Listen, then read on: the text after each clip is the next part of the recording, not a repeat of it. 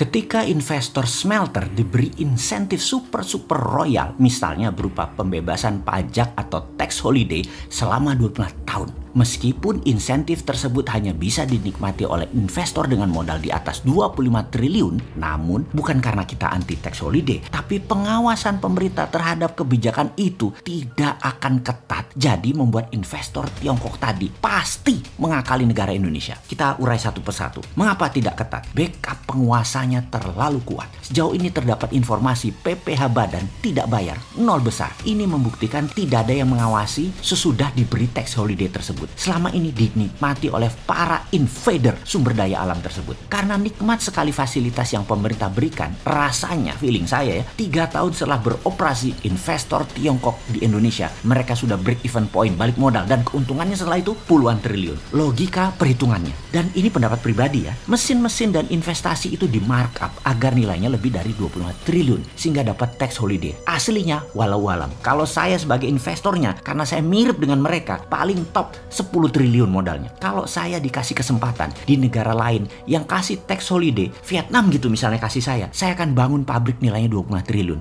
Ambil sumber daya alam Vietnam dalam lima tahun habis sampai nol kalau perlu. Dan sudah balik modal dalam lima tahun. Mau ganti pemimpin nantinya, mau kebijakan nantinya diubah oleh penguasa baru, kita udah tiong-tiong dapat cuan. Paling top nilai asli investasi kembali lagi 10 triliun. Apakah pengusaha Tiongkok nggak seperti itu? Jujur, tindakan penguasa Tiongkok di Indonesia itu tindakan nasional nasionalisme bagi bangsanya dan negaranya. Namun bagi orang seperti saya, melihat perilaku pejabat dan penguasa Tiongkok itu sebagai invader sumber daya alam Indonesia. Ini pendapat saya, logika saya yang goblok. Anda sahabat jangan ikut-ikutan saya. Anda harus punya analisa sendiri. Logika lain lagi, kalau kita pengusaha Tiongkok dengan aturan yang tidak boleh ekspor or mentah nikel, maka kita jadi raja pengendali harga nikel. Itulah mengapa smelter gede-gedean dibangun di Indonesia. Karena karena harga biji nikel yang jauh lebih murah, mereka mendekatkan pabriknya dalam istilahnya membuat pabrik adalah mine mouth di mulut tambang agar tidak ada biaya angkut atas barang yang tidak dipakai atau impurities. Lalu fakta lapangan lain lagi adalah pekerja yang didatangkan dari luar negeri tersebut tidaklah menggunakan visa pekerja, melainkan berstatus turis. Wes stop lah pokoknya. Hal ini kembali kembali menggerus penerimaan negara. Harusnya kan ada pajak pendapatan negara dari pekerja internasional tadi yang kita dapati. Tapi ya sudahlah. Dalam urusan tenaga kerja ini diklaim oleh pejabat pelindung bisnis Tiongkok tersebut dikatakan mengapa 95% pegawainya diimpor langsung dari Tiongkok karena tenaga kerja Indonesia tidak mampu.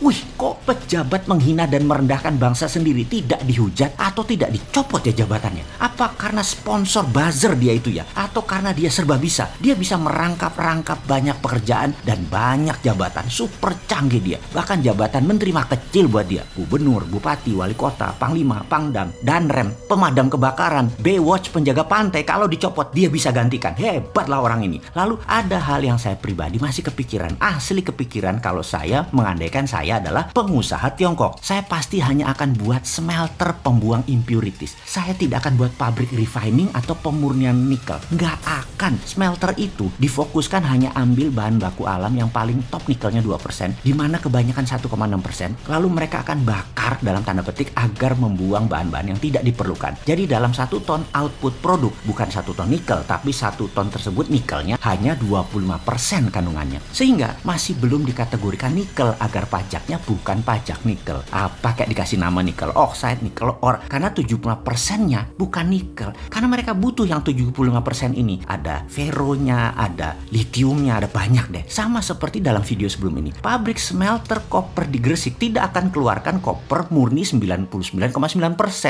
Juga goldnya 99,9% karena berakibat keluar juga goldnya, platinumnya, tembaganya. Nggak bakal. Jadi apa yang mereka lakukan? Mereka hanya buat anoda slime saja. Jadi dibayar pajaknya bukan finish product. Jadi kalau kita nih pengusaha Tiongkok yang nasionalis, maka ngapain kita buat refining di Indonesia? Keluar nikel 95%. Ngapain? Ngapain keluar lithium? Ngapain keluar feronya? Pabriknya juga juga harus ada abadi di Indonesia. Nggak bakalan karena stok kita kan mau dikeduk abis-abisan dalam 10 tahun ke depan. Ngapain pabriknya abadi? Yaitu pabrik refining refining. Pastinya ini cuma buat keduk sumber daya alam Indonesia. Ini pasti yang tidak diperdulikan oleh banyak rakyat karena sudah ditutupi buzzer dan ditutupi media mainstream bahwa nggak apa-apa SDA dikeruk sampai habis dalam lima tahun ke depan dan pabrik smelternya dicitrakan itu baik buat negara. Wes itulah yang kita tahu saat ini. Yang kita tanya kemudian bener baik buat negara. Mana bukti setoran pajaknya? Kembali kalau kita jadi pengusaha Tiongkok, kita buat smelter hanya pembuang impurities pabrik pemurnian tetap di Tiongkok. Pokoknya main cepat aja yang di Sulawesi. Bener kan kira-kira bayangan kita ini 10 tahun itu tinggal 4 tahun lagi. 2 tahun lagi BEP. 2 tahun full gas pol gigi 5 puluhan triliun tisedot. Pejabat baru 2024 keras terhadap sumber daya alam. Mereka caw, cabut dari Sulawesi. Sudah ambiar bonyok tuh sumber daya alam. Mungkin sudah tidak mineable atau tidak layak ditambang. Bukan habis depositnya tapi rusak karena cara nambangnya yang aneh. Mereka yang lakukan adalah namanya brutal mining. Hajar yang paling cepat dan paling besar kandungannya di permukaan saja. Yang agak dalam dan kecil kandungannya. Kalau cara tambangnya benar, tetap bisa ditambang sampai habis. Namun cara mereka saat ini kalau kita lihat nambangnya, karena waktu kepepet stok apa aja disikat cepat. Tapi ini kan pengandaian ya. Kalau kita jadi pengusaha Tiongkok, kalau kita pengusaha Indonesia di Vietnam yang dapat fasilitas tax holiday 2%,